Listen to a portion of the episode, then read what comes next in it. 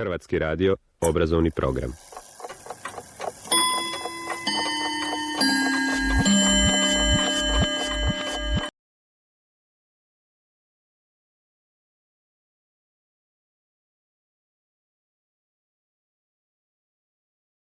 Povijest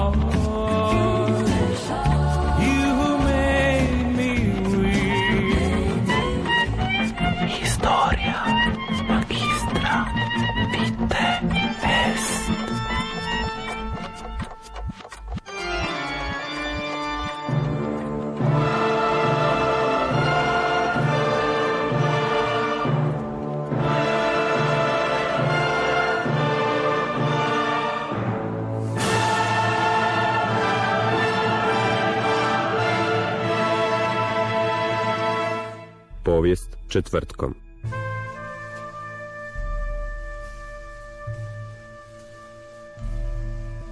10. je svibnja 1940. godine. Pukovnik francuske vojske Charles de Gaulle, tri puta ranjavani veteran Prvog svjetskog rata, konačno je dobio promaknuće kojem se godinama nadao. De Gaulle je tada bilo skoro 50 godina. Pored tri ranjavanja, dvije godine i osam mjeseci proveo u njemačkom zarobljeništvu, iz kojeg je nekoliko puta pokušao pobjeći. S takvim ratnim putem de Gaulle je imao pristojnu posjeratnu karijeru. Predavao je na Vojnoj akademiji Saint-Cyr, školovao se na Visokoj školi ratovanja, promaknuti u stožer Vrhovnog ratnog vijeća. Služio je u okupacijskim trupama u Porenju kao i u kolonijama na Srednjem istoku nakon kolonija postavljeni u tajništvo Nacionalnog obrambenog vijeća. Problemi su počeli kada je 1934. de Gaulle napisao knjigu Vojska budućnosti, u kojoj se zalagao za malenu profesionalnu vojsku koja se oslanja na pokretne mehanizirane snage, u kojima su tenkovi udarna snaga. Pisao je i pisma i memorandume u kojima je nastojao uvjeriti političare da je on u pravu, a vojni vrh koji se oslanjao na obranu i čvrste obrambene položaje poput Mažino linije u krivu. Stvari su se nešto poboljšale tek u rujnu 1936. kada je vlada Narodne fronte na čelu sa socijalistom Leonom Blumom pokrenula program ponovnog naoružavanja i dala nalog da se stvore dvije teške tenkovske divizije. Tri godine kasnije nacistička Njemačka i Francuska bile su u ratu nakon njemačkog napada na Poljsku. Do tog svibnja 1940. tri su teške divizije bile operativne u francuskoj vojsci. Spremalo se i stvaranje četvrte, kojem je trebao zapovjedati de Gaulle, koji je tada dobio čin brigadnog generala. U zoru 10. svibnja 1940. on je dobio službenu potvrdu svog imenovanja. Toga dana njemačka vojska predvođena pancer divizijama provalila je u Francusku, Belgiju i Nizozemsku.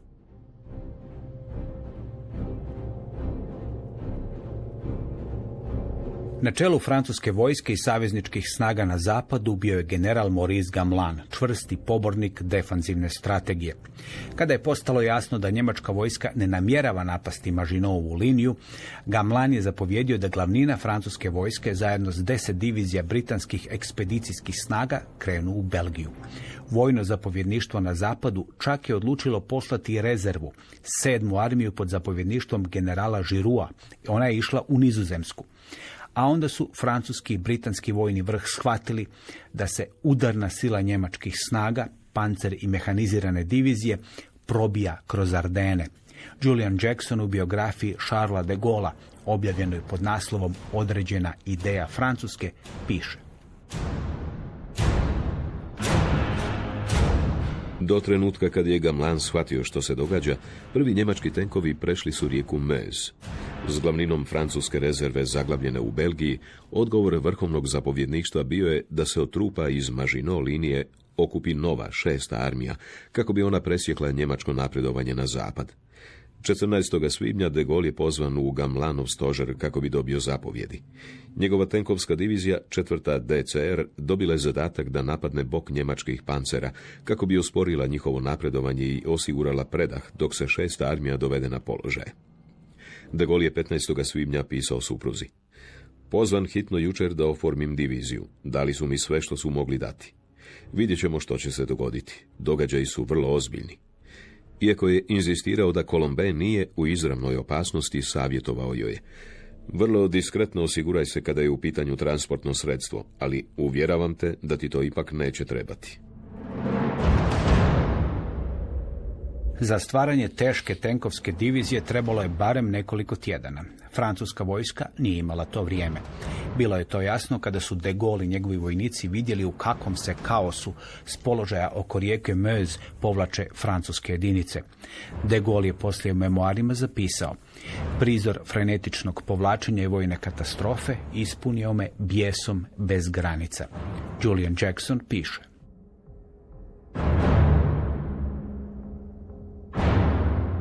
U 4.15 ujutro 17. svibnja De Golova divizija ušla je u punoj snazi u akciju kod sela Moncorne, 20 km zapadno od Laona.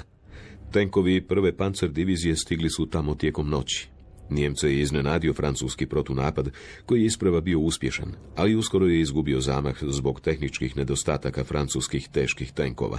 Oni nisu bili zamišljeni za ratovanje u takvoj brzini i trebali su opskrbu gorivom svakih 20 km. Također im je nedostajalo i radio opreme, taj problem identificirao baš de Gaulle.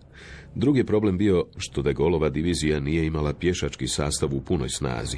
Njemu je nedostajalo pješadije kako bi zadržao zauzete položaje. Napali su bombarderi tipa štuka i de Gaulovi su ljudi odbačeni. De Gaulleova divizija ušla je u tu bitku s 85 teških tenkova. U bici je izgubila trećinu njih. Dva dana kasnije De Gaulleova divizija ponovno je napala, ovoga puta zapadno od Montcornea.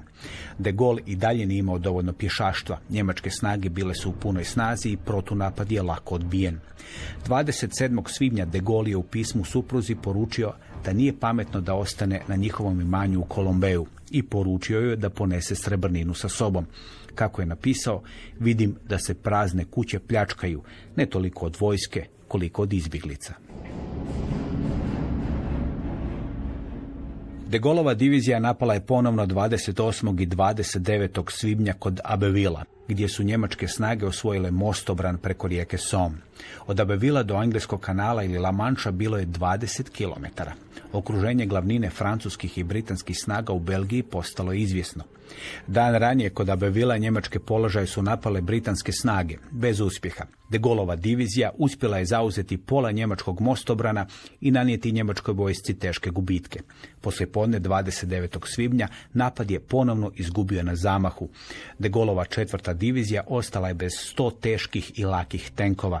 Ali taj mu je protunapad priskrbio pažnju političkog vrha. U nizu loših vijesti s ratišta, taj žustri i kratkotrajni protuudar de Gaulle je donio unapređenje i put u Pariz.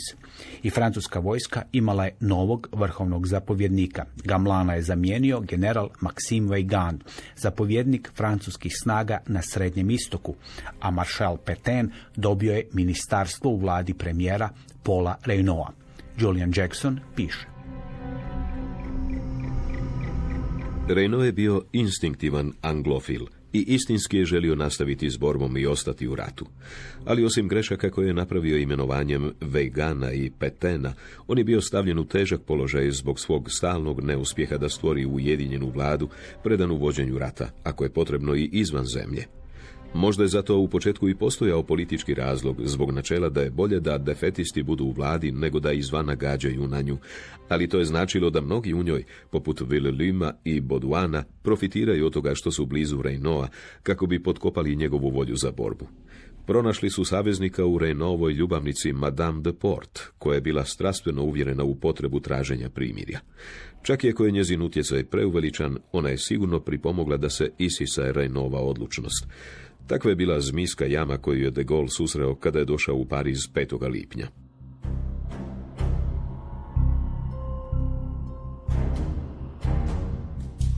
De Gaulle je 5. lipnja imenovan za državnog podtajnika za obranu.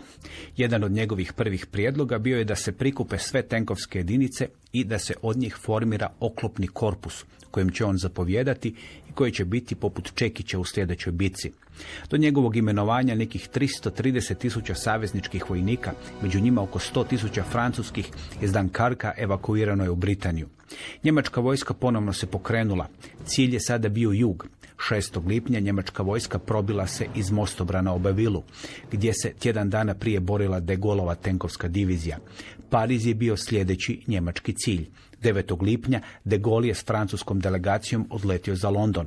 Tamo se prvi puta susreo s britanskim premijerom Winstonom Churchillom. On je de Gaulle opisao kao mladog i energičnog generala. Julian Jackson piše. Na povratku u Francusku te večeri de Gaulleov zrakoplov uz teškoće je sletio na aerodromu u Le Bourgeu, koji je bio uništen bombama. U Parizu su de Gaulle probudili u ranim jutarnjim satima svijestima da su Njemci prešli Senu i da će doći do glavnog grada. Većina tog 10. lipnja provedena je u raspravama o odgovarajućim akcijama. De Gaulle je tvrdio da se Pariz, iako ga vlada mora napustiti kako bi zadržala slobodu djelovanja, treba braniti. Reno je prihvatio Veganovo gledanje da se spase životi iz zgrade i da se Pariz proglasi otvorenim gradom. Vegan i de Gaulle imali su još jednu žučnu raspravu. Kada se de Gaulle pokušao suprotstaviti Veganovom pesimizmu govoreći da postoje alternative primjerju, Vegan je zapitao što on predlaže. De Gaulle je prasnuo. Vlada ne predlaže, ona daje naredbe.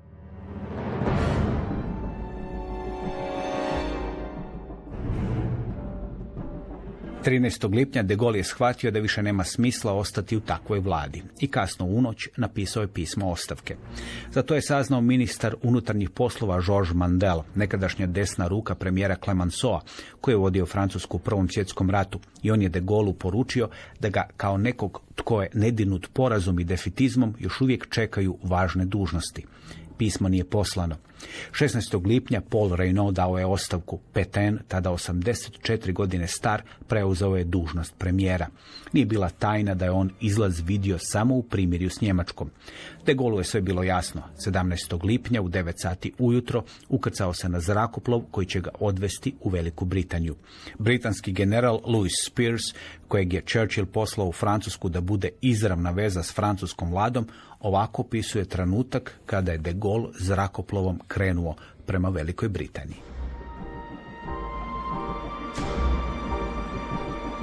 Pitao sam de Gola želi li nešto, on je rekao da bi volio dobiti šalicu kave. Dodao sam mu je, na što je on nakon što je otpio gutljaj, glasom koji je ukazivao na to da se bez kritiziranja ipak mora reći istina, rekao da je to čaj, a on je tražio kavu. Bilo je to njegovo prvo upoznavanje s mlakom tekućinom koja u Engleskoj može proći i kao kava i kao čaj. Njegovo mučeništvo je počelo. Charles de Gaulle, brigadni general vojske koja je upravo spektakularno izgubila od njemačke vojske, državni podtajnik vlade koja je tražila primirje s Njemačkom, stigao je u Veliku Britaniju s dva kovčega i sto tisuća franaka.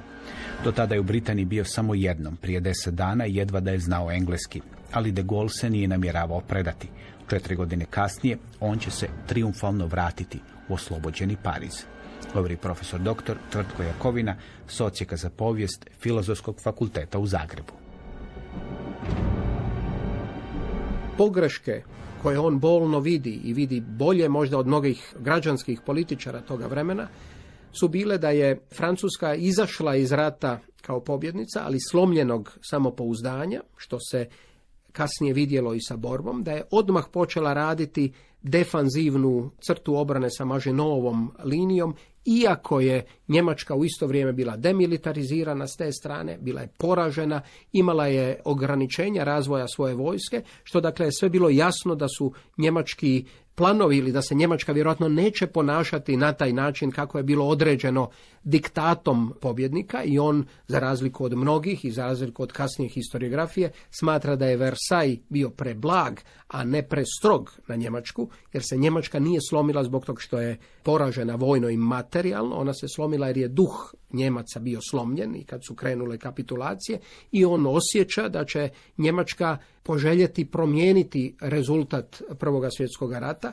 U isto vrijeme Francuska koja je željela izgraditi blok malih srednjoevropskih zemalja da bi s jedne strane Poljska, Čehoslovačka, Jugoslavija, Mala Antanta i tako dalje koja se s Rumunjskom stvara držala donekle ekvilibri između Njemačke koju čekamo da se obnovi i Sovjetskog saveza sa druge strane, te zemlje i to vrijedi sve do danas, te zemlje nećete moći zadržati samostalnima i nećete moći od njih imati branu ukoliko neće postojati zemlja koja će u kratko vrijeme moći prebaciti svoje trupe da bi se pomoglo u tome e, u tom naporu ili u takvom zamišljenom budućem ratovanju. To Francuska nije imala, ali nisu imali ni francuski saveznici e, želju, Britanci pa niti Amerikanci i on iz tih događaja zaključuje još jednu drugu stvar.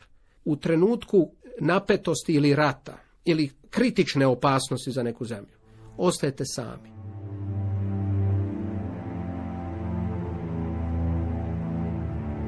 Za de Gola pomisao da bi Francuska mogla zatražiti ponižavajuće primirje bila je neprihvatljiva. Kako bi se to izbjeglo, on je bio spreman gotovo na sve. 14. lipnja, dok je francuska vlada bila na putu za Bordeaux, de Gaulle je posjetio Reynoa kako bi ga potaknuo na danju borbu. Premijer se činio voljen nastaviti rad s Njemačkom. Govorio je o planovima da se vlada povuče u koloniju u Sjevernoj Africi i od tamo nastavi s ratom. De Gaulle se ponudio da ode u Britaniju i zatraži brodove koji će prevesti francusku vojsku preko sredozemlja do Afrike. Reyno je odobrio put. De Gaulle je prešao La Manche u rano jutro 16. lipnja. U hotelu Hyde Park susreo se sa dva važna Francuza u Londonu, veleposlanikom Charlesom Corbenom i Jeanom Moneom, uglednim bankarom kojeg je francuska vlada postavila na čelo komiteta za nabavu, koji imao zadatak koordinirati rad britanske i francuske ratne ekonomije. Dvojac je de Gaulle obavijestio da je britanska vlada spremna prihvatiti da Francuska zatraži primirje pod uvjetom da francuska flota ostane izvan dosega Njemačke. A onda je Monet rekao da su potrebne dramatične geste. Julian Jackson piše. Neki britanski i francuski dužnosnici spominjali su ideju unije između Britanije i Francuske kako bi se učvrstilo savezništvo. Monet se uhvatio te ideje kao načina da se ojača Renova odlučnost. De Gaulle, iako u početku skeptičan, dopustio je da bude uvjeren da bi taj prijedlog mogao Renault dati streljivo, koje mu je bilo potrebno da se odupre frakciji koja je zagovarala primirje. U savjetovanju s Moneom i de Gaulleom britanski dužnosnici sastavili su nacrt. Kada su se de Gaulle, Monet i Corban sastali na ručku s Churchillom, čuli su da su Britanci već poslali telegram kojim su dopustili Francuzima da potpišu primirje pod uvjetom da francuska flota bude poslana u britanske vode. Tri Francuza predstavila su prijedlog Unije kao zadnji pokušaj da se Francuska zadrži u ratu. Churchill, isprva skeptičan poput de Gola, suglasio se da se nema što izgubiti i britanskom veleposlaniku dan je nalog da povuče telegram koji je dopustio Francuzima potpisivanje primirja. De Gaulle je nazvao Renaulta kako bi mu rekao vijesti. Renault je odgovorio da brzo treba konkretni prijedlog, jer se vlada ponovno sastaje za nekoliko sati. Vrijeme je curilo.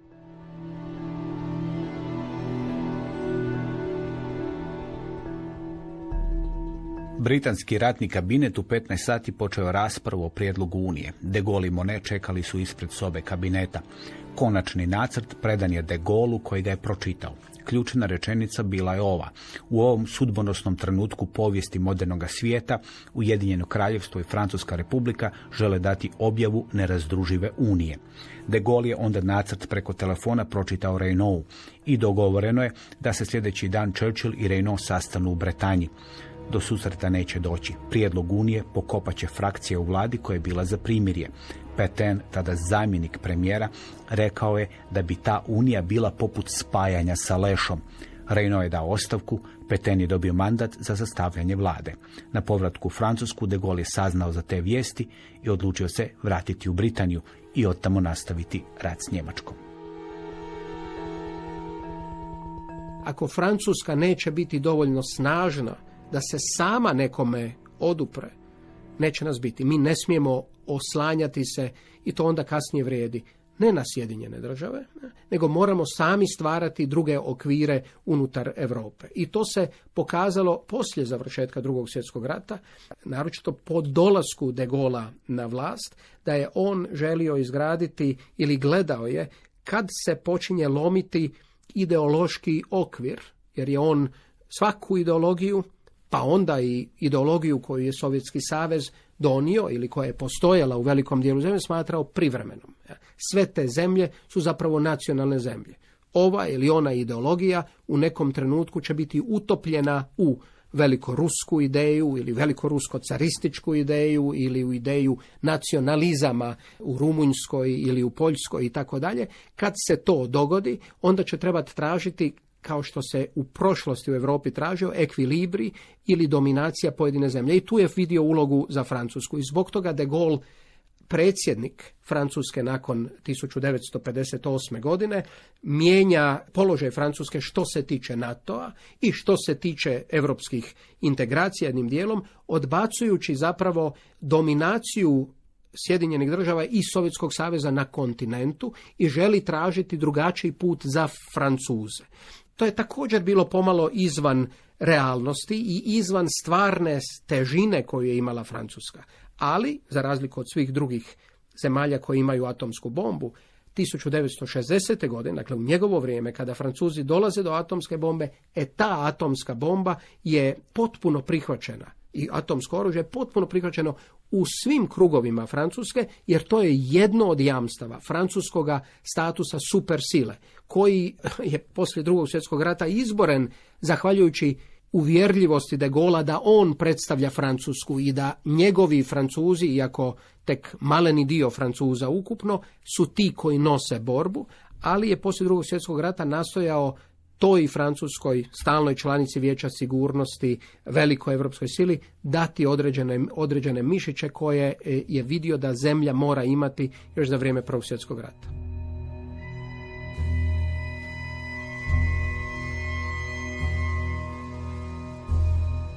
Kada je 17. lipnja ponovno došao u London, de Gaulle se smjestio u maleni stan kod Hyde Parka. Sljedeći dan održao je svoj glasoviti govor na BBC-u nije ni imao pojma koliko se britanska vlada lomila da mu dopusti da održi taj govor. Philippe Petain bio je zakoniti premijer zakonite francuske vlade. Britanska vlada htjela je učiniti sve kako bi spriječila da moćna francuska flota dođe u njemačke ruke. Na kraju je britanska vlada odlučila dopustiti de Gaullu da održi taj govor na BBC-u. On je emitiran 18. lipnja u 20 sati po francuskom vremenu. Trajao je 4 minuta. Julian Jackson ovako ga opisuje. Govor je ponudio dijagnozu, predviđanje, poziv i poruku. Dijagnoza. Poraz je čisto vojna stvar koju su prouzročili njemačka nadmoć u oružju i taktici. Predviđanje, poraz francuskih snaga nije konačan, jer Francuska još ima carstvo, još uvijek ima saveznika u Velikoj Britaniji, a i za obje zemlje su Sjedinjene države. Ukratko, to je svjetski rat koji neće biti odlučen samo bitkom za Francusku. Poziv, ja, general de Gaulle, trenutačno u Londonu, pozivam časnike i francuske vojnike koji se nalaze na britanskom teritoriju ili koji će to tek biti, s oružjem ili bez njega. Pozivam inženjere i radnike posebnih vještina u industriji naoružanja. Stupite u kontakt sa mnom. Poruka. Vatra francuskog otpora ne smije biti ugašena i neće biti ugašena.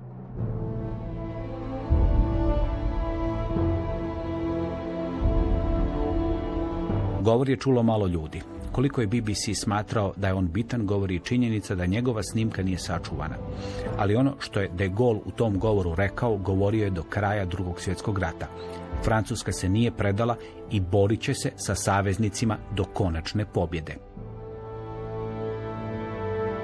De Gaulle je dio svoga legitimiteta kao netko tko je želio predstavljati ili nosio u sebi ideju Francuske, imao zbog toga što je u posljednjoj vladi prije Petenove Višijevske Francuske ili posljednjoj vladi prije Petena, još u Bordeaux, postao zamjenik ministra, recimo tako, ili netko tko je radio u ministarstvu e, obrane i sudjelovao je na sastancima kabineta. On je imao naklonost predsjednika francuske vlade tada i činilo se da je to jednim dijelom bilo opravdanje i Britancima kada general koji je u teškoj situaciji kad su se Francuzi u tih nekoliko tjedana nastojali zaustaviti njemačko e, napredovanje odlazio pa susreo se sa, sa Churchillom i ti prvi susreti prolaze bolje nego što su bili neki kasniji susreti kada de Gaulle pokazuje sav svoj karakter i svu ideju kako vidi Francusku i kako vidi budućnost. On je doduše ne nitko u krugovima vlasti, ali je, ako izuzmete one koji su, a tih je, možemo znati po prodanim e, knjigama koje su govorile o vojsci, bilo nekoliko tisuća u zemlji od nekoliko desetaka milijuna ljudi, on je zaista netko tko objektivno nije ni mogao biti poznat. O čemu je mogao biti poznat? Živio je u različitim e, gradovima, živio je u različitim dijelovima svijeta i bio je zapravo sam sa svojoj obitelji zbog jednog drugog tragičnog događaja povučeniji nego što bi bili možda i ovako povučeni Degolovi. Degolova supruga je bila iz e, Kalea, iz bogate obitelji, vrlo slična njemu, Ivon. Imali su dvoje djece najprije, a onda se rodila An, koju je on, kada, kada se rodila, rekao je vjerojatno e, će doživjeti 2000. godinu. Nije, umrla je poslije drugog svjetskog rata, međutim rodila se sa teškim oblikom Downove, Downovog sindroma i to je De Golove uvuklo u sebe. Doduše, oni nisu napravili, nije nikad ni bila opcija, da naprave ono što se tada često događalo sa djecom koja su e, se rodila sa Downovim sindromom, da ih se pošalje u instituciju koja je bila tek malo bolje od e, zatvora, nego su de Gaulovi imali e, kućnu pomoćnicu koja se zapravo cijeli život uz Ivon morala brinuti za An, jer sama nije mogla se hraniti, sama nije mogla govoriti i, i tako dalje. I nota bene ti trenuci de Gola sa e, bolesnom kćeri su bili trenuci kada je on bio najnježniji i kada je možda pokazao tu drugu stranu koju u komunikaciji s bilo kim gotovo nikada nije e, pokazao.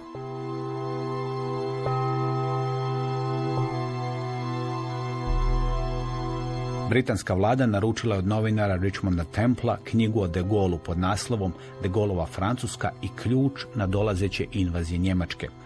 U njoj je on opisao de Gola kao vojnika vizionara koji je predvidio karakter budućeg rata. General Spears je za potrebe britanske ratne propagande opisao de Gola kao krajnje povučenog kada je u pitanju privatni život, kao supruga i oca troje djece koji voli sport, posebno jahanje, igranje tenisa, te da je revni igrač bridža. Prikazivanje de Gola kao heroja i saveznika nije išlo lako.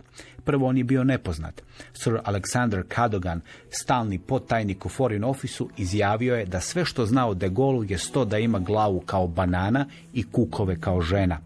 Ali najveći problem s de Gaulom bilo je njegovo ponašanje. U ljeto 1941. snage slobodnih Francuza, kako se nazvala vojna sila vlade u izgnanstvu koje je 1940. osnovao de Gaulle u Londonu, zajedno s britanskim snagama napale su francuske položaje na Srednjem istoku. 5400 slobodnih Francuza predvođeni generalom Legentiomom, pridružilo se snagama Commonwealtha u napadu na Siriju i Libanon. U bitkama je preko 600 slobodnih Francuza poginulo ili ranjeno, a onda je uslijedio šok za de Gola. Britanska vlada prihvatila je ponudu generala Denca, koji je zapovjedao snagama Višijevske Francuske na Srednjem istoku, za pregovorima o primirju. Novi britanski ministar vanjskih poslova Anthony Eden primijetio je da to predstavlja odstupanje od dogovora sa de Gaulom i da će to izazvati šok. Reakcija je bila puno gora. Julian Jackson ovako opisuje de Gaulleov susret sa Oliverom Littletonom, državnim ministrom za Srednji istok i generalom Spearsom.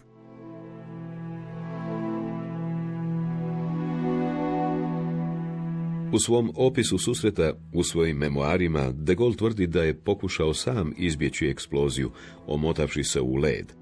Svoj tim u Londonu izvijestio je da je bio miran u tonu, vrlo kategoričan kada je u pitanju suština. Littleton je drugčije doživio sastanak. Izvijestio je da je de Gaulle uletio u njegov ured bijel od potisnute strasti i održao nasilnu tiradu koja je trajala više od dva sata. Na koncu je predao dokument kojim je u roku od tri dana iz britanskog zapovjedništva formalno povlačio sve snage slobodnih Francuza iz Libije. Spears je vidio mnogo strana de Gola, nikada nije svjedočio nečemu takvom. Bio je u najgorem raspoloženju u kojem sam ga ikad vidio. Izgledao je strašno, kao da nije spavao tjedan dana. Bio je izuzetno nepopustljiv i vrlo nepristojan.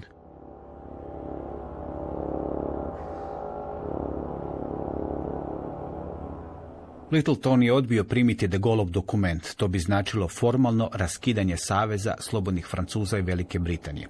On i Spears razmišljali su čak da ga uhapse. De Gaulleova ljutnja zbog nepoštovanja dogovora samo je rasla. Na povratku sa Srednjeg istoka dao je intervju novinaru Chicago Daily Newsa i u njemu izjavio da je Britanija sklopila neku vrstu dogovora s Hitlerom oko Višijevske Francuske. Vlada u Višiju služila je Hitleru jer je držala Francusku pokornosti. Ali služila je i Britaniji jer je držala francusku flotu neutralnom. Julian Jackson piše. Intervju je izazvao konsternaciju u Londonu, kako među De Gaulleovim timom, tako i među Britancima. Jedan član Spearsove misije napisao je da se nada da će se s De Gaulleom vratiti i Spears, jer ljudi ne žele vidjeti da se lav pusti bez svog krotitelja. Zato je bilo kasno. Zvijer je davno pobjegla krotitelju. Bingen je napisao u dnevniku Le Grand Charles treba doći. Kakav će to novi vjetar ludila početi puhati? On će posvuda iskaliti svoj bijes. Svi će mu predstaviti svoj plan i on neće nikoga slušati. To se uistinu i dogodilo. Sve do kraja rata de Gaulle će biti izrazito osjetljiv prema svemu što je smatrao potkopavanjem francuskog ugleda i položaja. Francuska, na primjer, nije bila pozvana na konferenciju u Jalti. De Gaulle preko toga nije mogao prijeći. Iako je Francuska dobila status važne zemlje saveznice i okupacijsku zonu u Njemačkoj. Kada se predsjednik Roosevelt vraćao s te konferencije, ponudio je De Gaulle susret u Alžiru. De Gaulle je odbio prihvatiti poziv američkog predsjednika. Nije je namjeravao prijeći preko onoga što je smatrao poniženjem kako sebe, tako i Francuske. A onda se pojavljuje glas. I dugo vremena su ga zvali general od mikrofona ili mikrofonski general ili samo glas i glas nekoga koje je naročito tih prvih tjedana po kapitulaciji, odnosno po porazu Francuske 1940. otišao u London i otišao u London da bi rekao ja ću biti Francuska koja će nastaviti otpor. I ne samo to, nego on u tom prvom govoru 18.6. kaže, to je dan nakon što je Petain preuzeo kao vojnik vladu i to kao jedan od generala koji je trebao Francuzima ponuditi samopouzdanje. On, on je bio heroj Prvoga svjetskog rata, jedno od najpoznatijih ličnosti Prvog svjetskog rata, netko tko, koga niste mogli prodati ili zamisliti da bi bio izdajnik. Konačno, Francuska i Višijevska Francuska ostaje neutralna u drugom svjetskom ratu i tu nastaju za njega problemi. On odlazi iz te Francuske, dobiva mikrofon na BBC-u i kaže ovo je tragedija, ali ništa nije izgubljeno. Prvo, rat je tek počeo, mi imamo iza sebe imperij i imamo saveznike koji će se u rat uključiti. I ti su saveznici Sjedinjene američke države, a on naslučuje kao jedan od ne tako čestih Francuza, a gotovo ni jedan od konzervativaca, da je trebalo sklopiti sporazum sa Sovjetskim savezom pred početak drugog svjetskog rata jer su isti bili interesi Francuske i Sovjetskog saveza. Međutim, strah, gotovo paranoja od komunističkih političara i ideje je prevenirala Francusku, pa dijelom i Ujedinjeno kraljevstvo, da o tome ozbiljno razmišljaju. U međuvremenu je Hitler zgrabio priliku.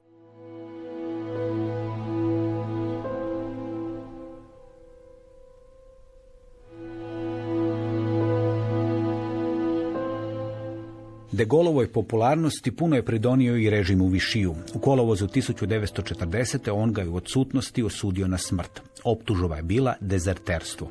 U prosincu te godine oduzeto mu je i francusko državljanstvo. Peten ga nikada u govorima nije spomenuo, ali kada bi rekao riječ disident ili disidenti, svi su pretpostavljali da se iza tih riječi kriju De Gaulle i njegovi sljedbenici. Policija u Višiju počela je sve one koje je uhapsila zbog subverzivnih aktivnosti nazivati golistima. Oni koji su s njemačkim okupacijskim vlastima surađivali u Parizu i na okupiranom teritoriju bili su još izravniji. De Gola su nazivali engleskim plaćenikom koji je unajmljen kako bi uništio francusko carstvo. Na jednom plakatu Churchill je pokazan kako peca u čamcu, slikom koji je u nacističkoj propagandi u pravilu prikazivao židova. Mamac na ribičkom štapu bio je De Gaulle. Što su takvi napadi na De Gola bili siloviti, to je on postajao sve jači simbol otpora. I tu je njegova nada da će stvari se početi okretati, da u međuvremenu treba sačuvati Francusku. i treba sačuvati tu ideju. I on na taj način govori u svom prvom govoru na BBC-u 18.6. taj govor kojega su svi čuli, ali niti je snimljen, niti su ga mogli čuti i tako dalje. Pa i kasnije kada on govori, on naravno kako rat odlazi, kako se njegova osobna situacija sve više popravlja, govori rijeđe, što ne znači da radio Slobodna Francuska ne emitira dnevno ovoga, ali on govori sve rijeđe i u tom smislu su njegovi govori imali sve veću težinu. Međutim, njegova zadaća ne samo da uvjeri Britance, nije bila jednostavna, zbog toga što su Amerikanci manje bolovali od Lafayette sindroma nego što su to bili Francuzi. Francuzi su mislili da zbog uloge koju su Francuzi imali u stjecanju američke neovisnosti je ta veza neslomljiva. A niti je Roosevelt, a bome ni Amerikanci generalno, smatrali da je to jedini pravi put. Konačno, Petain je bio saveznik iz Prvog svjetskog rata i ta Francuska je nastavila postojati. Ona je bila jednim dijelom okupirana od Njemaca, ali je ostala neutralna. I Petain se nalazi sa Hitlerom i tu se ništa ne događa, ali on ostaje neutralan i ostaje neutralan i kada Britanci koji su zapravo s Francuskom nakon poraza od, od Njemačke kratkoročno samo u jednom ogromnom šoku. Svi su u šoku, da se razumijemo. Poraz Francuske je bio nezamisliv bilo kome, vojnom stručnjaku i civilnom političaru 1940. godine. To je bio šok. I to je bio takav šok da je Mark Bloch, eh, slavni francuski povjesničar i dio pokreta otpora, koji je ubijen od Njemaca 1944. godine, napisao ovoga knjigu o čudnom porazu, o debaklu. Dakle, nitko Nitko nije mogao zamisliti da će vojska zemlje koja je 20 godina prije toga pobjedila Njemce, u koju Njemačka sa svom svojom silom carističkom nije mogla ući više od stotinjak kilometara, sada u šest tjedana biti potpuno poražena. To je bio nezamisliv trenutak i s tim se trebalo pomiriti na neki način. Konačno, ta Francuska koja je ostala, ta Francuska koja je nosila, ili Petain barem, ideju da Francuske nema bez Francuza, pa sam ja ostao u Francuskoj, odnosno u Višiju i dalje, ta Francuska je neutralna Francuska. Kako se odnosite prema takvoj Francuskoj? Da li ulazite u rat s tom Francuskom koja je i dalje velika e, zemlja, bez obzira koliko bila okljaštrena od, e, od Njemaca. I to de Gaulle pokušava razbiti.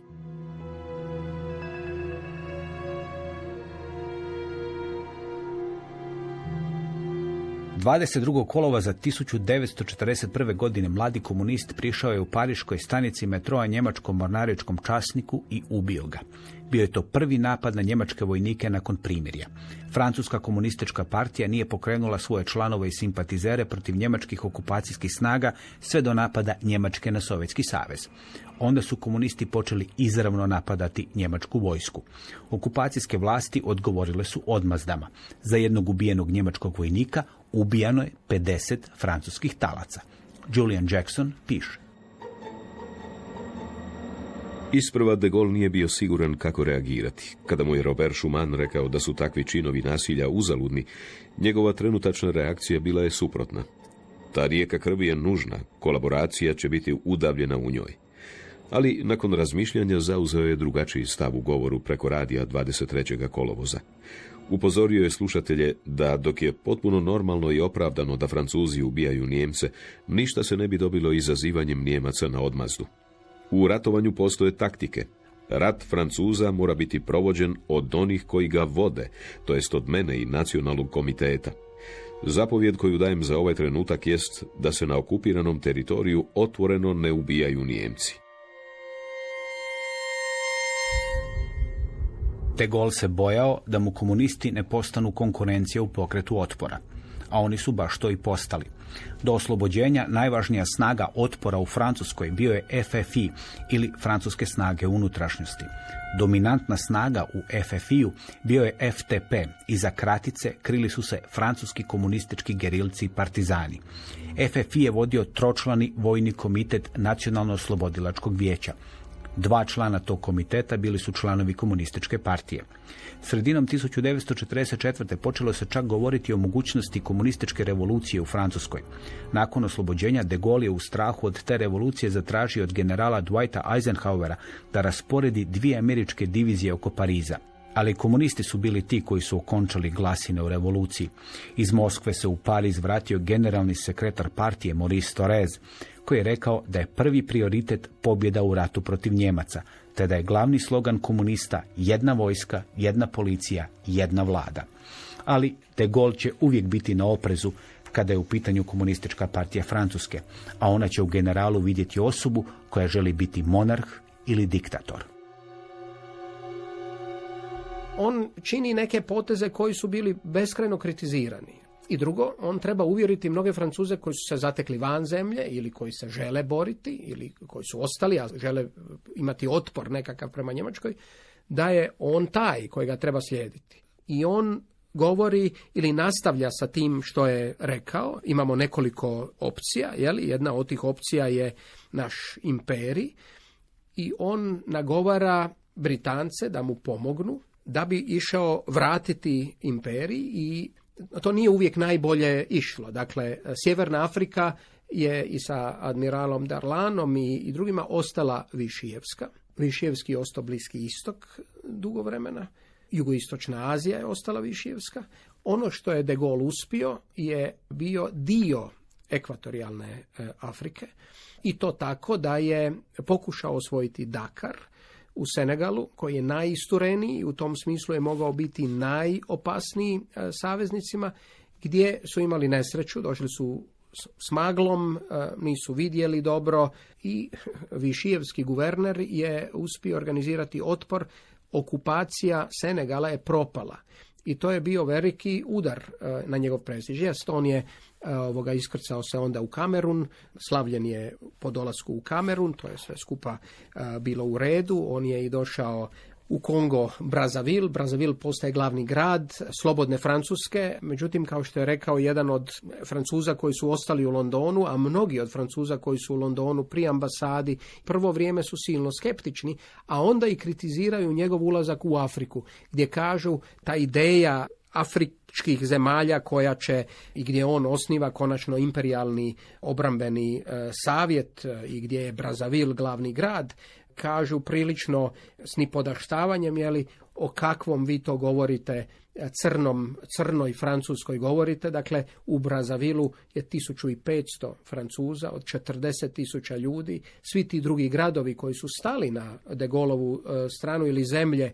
kao što je recimo bio Čad, ono što je danas N'Djamena, glavni grad, Fort Lamy je bio jedva spomena vrijedno e, mjesto koje je stalo na stranu De Gola zato što su trgovali preko Nigerije koja je britanska. Tako da imate situaciju u kojoj on na izgled jest ima određenih postignuća, ali to djeluje više kao jedna marketinška proračunata ideja i konačno to je bio odstupanje od tradicije. De Gaulle je otišao iz Francuske. Iz Francuske su naročito te Francuske koja do tog trenutka 150 godina gradi neki identitet, oni koji su otišli iz Francuske su bili ti koji su se kao plemstvo borili protiv Francuske revolucionarne i koji su u tom smislu nastupali kao agenti nekih drugih zemalja i drugih interesa.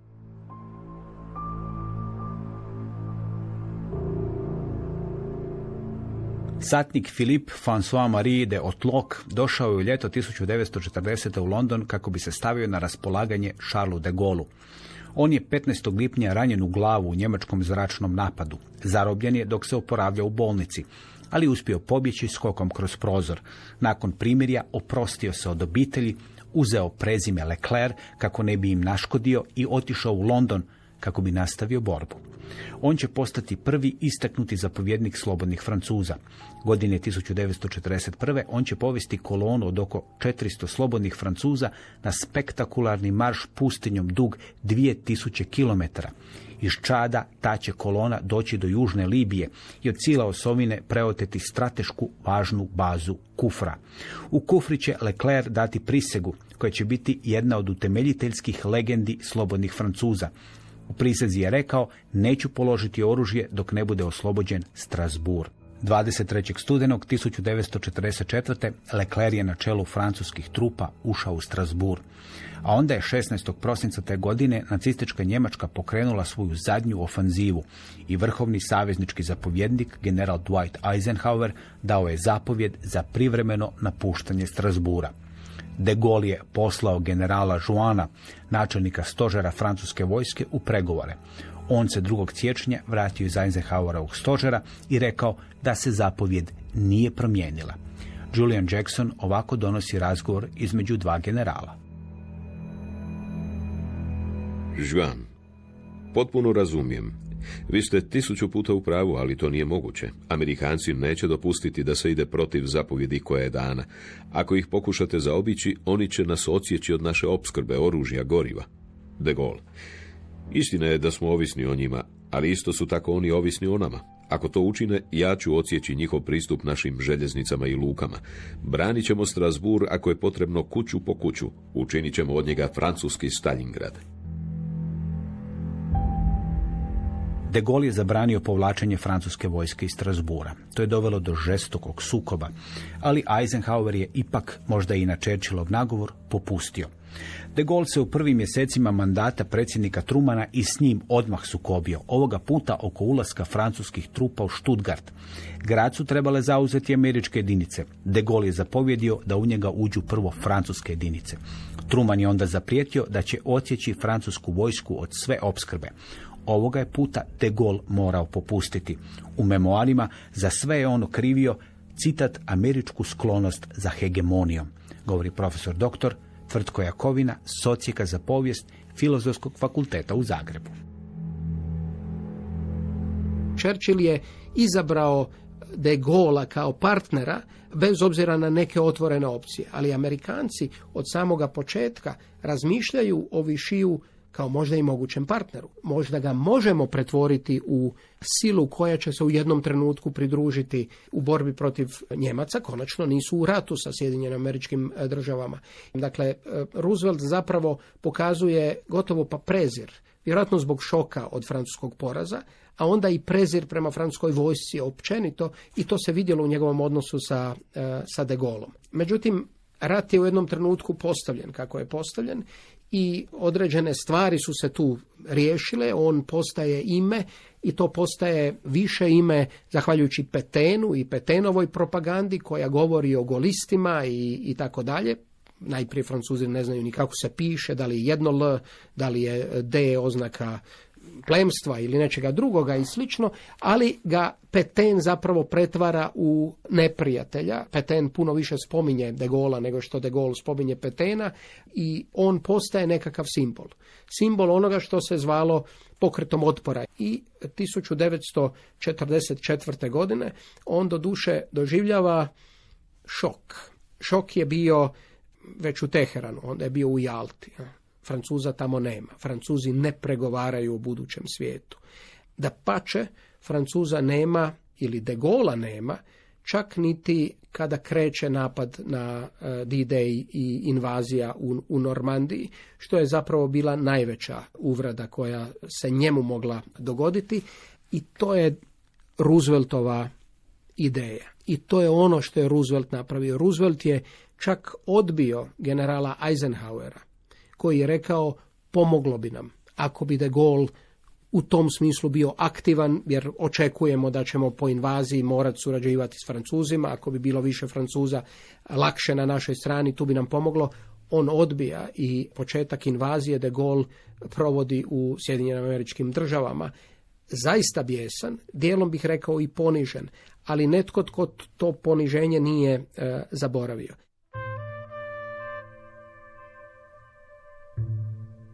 9. rujna 1944. Charles de Gaulle je kao predsjednik vlade u hotelu Matignon održao njezinu prvu sjednicu. Okupljeni ministri očekivali su govor. On je ušao u dvoranu i samo objavio. Vlada Republike u izmijenjenom sastavu nastavlja posao. Poruka je bila ova. Francuska nastavlja tamo gdje ju je on ostavio 17. lipnja 1940. Viši nikad nije postojao.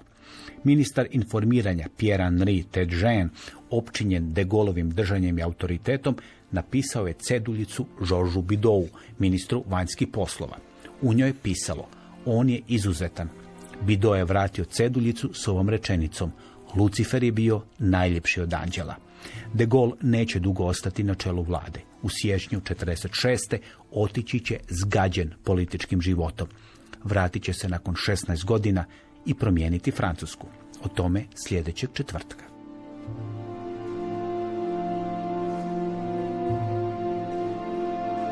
Slušali ste povijest četvrtkom. Tekst čitao Ivan Kojundžić. Emisiju snimio Bruno Bernardi. Uredio i vodio Dario Špelić. Hrvatski radio 2022. godina.